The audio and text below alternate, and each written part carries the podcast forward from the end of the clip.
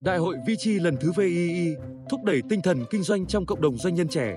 Tại Đại hội VCCI lần VII, ông Đặng Hồng Anh, Chủ tịch Hội Doanh nhân trẻ Việt Nam đã đưa ra các giải pháp thúc đẩy tinh thần kinh doanh và khởi nghiệp sáng tạo trong cộng đồng doanh nhân trẻ Việt Nam.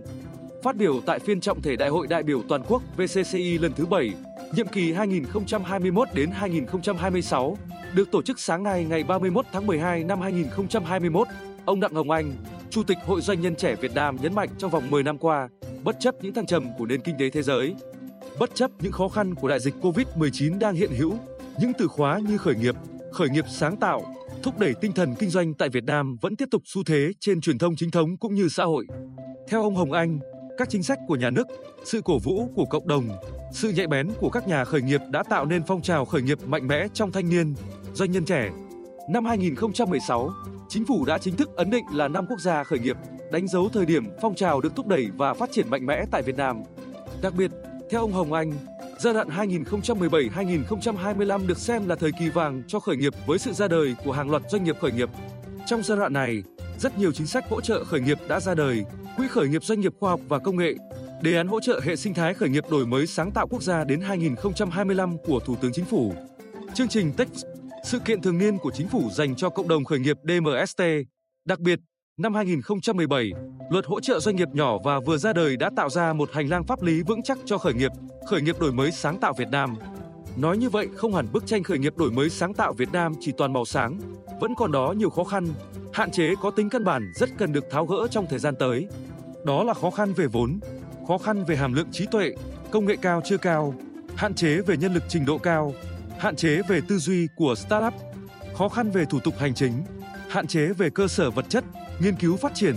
chưa có kiến thức nền tảng vững chắc về các vấn đề pháp lý, ông Hồng Anh nhấn mạnh.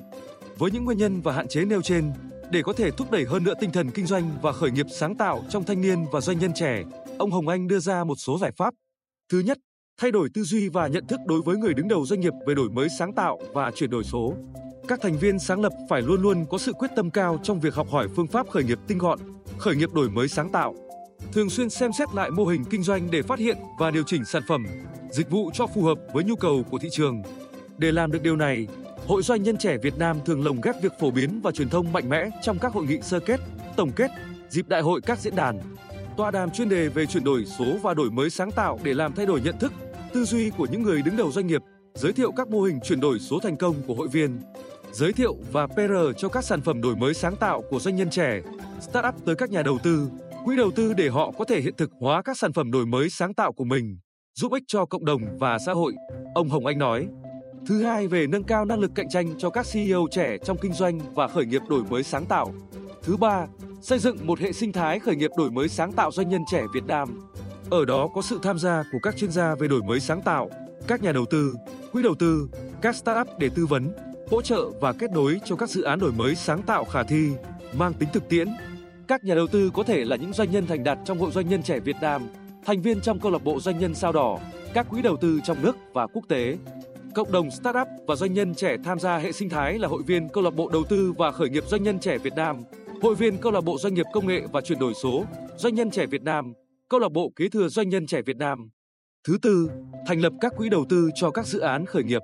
Qua đây, Hội Doanh nhân trẻ Việt Nam cũng mong rằng các ngân hàng, tổ chức tín dụng nên nghiên cứu trích lập và xây dựng quỹ đầu tư cho các dự án khởi nghiệp và phối hợp cùng các hiệp hội như Hội Doanh nghiệp trẻ Việt Nam thẩm định các ý tưởng, các dự án khởi nghiệp có tính khả thi để đầu tư và có cơ chế hỗ trợ về vốn ưu đãi cho các dự án khởi nghiệp. Thứ năm,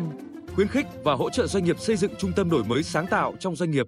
Khi cơ cấu của các ngành công nghiệp thay đổi với hàng loạt công nghệ, quy trình và phương pháp quản lý mới sẽ tạo ra bởi nguồn lực trí thức cao. Nguồn lực tri thức sẽ trở thành giá trị cốt lõi của nền sản xuất chứ không phải là nguồn vốn. Do vậy, việc các doanh nghiệp đặc biệt là các doanh nghiệp khởi nghiệp xây dựng cho mình một trung tâm hay phòng ban đổi mới sáng tạo để nghiên cứu và đưa ra những sáng kiến màng,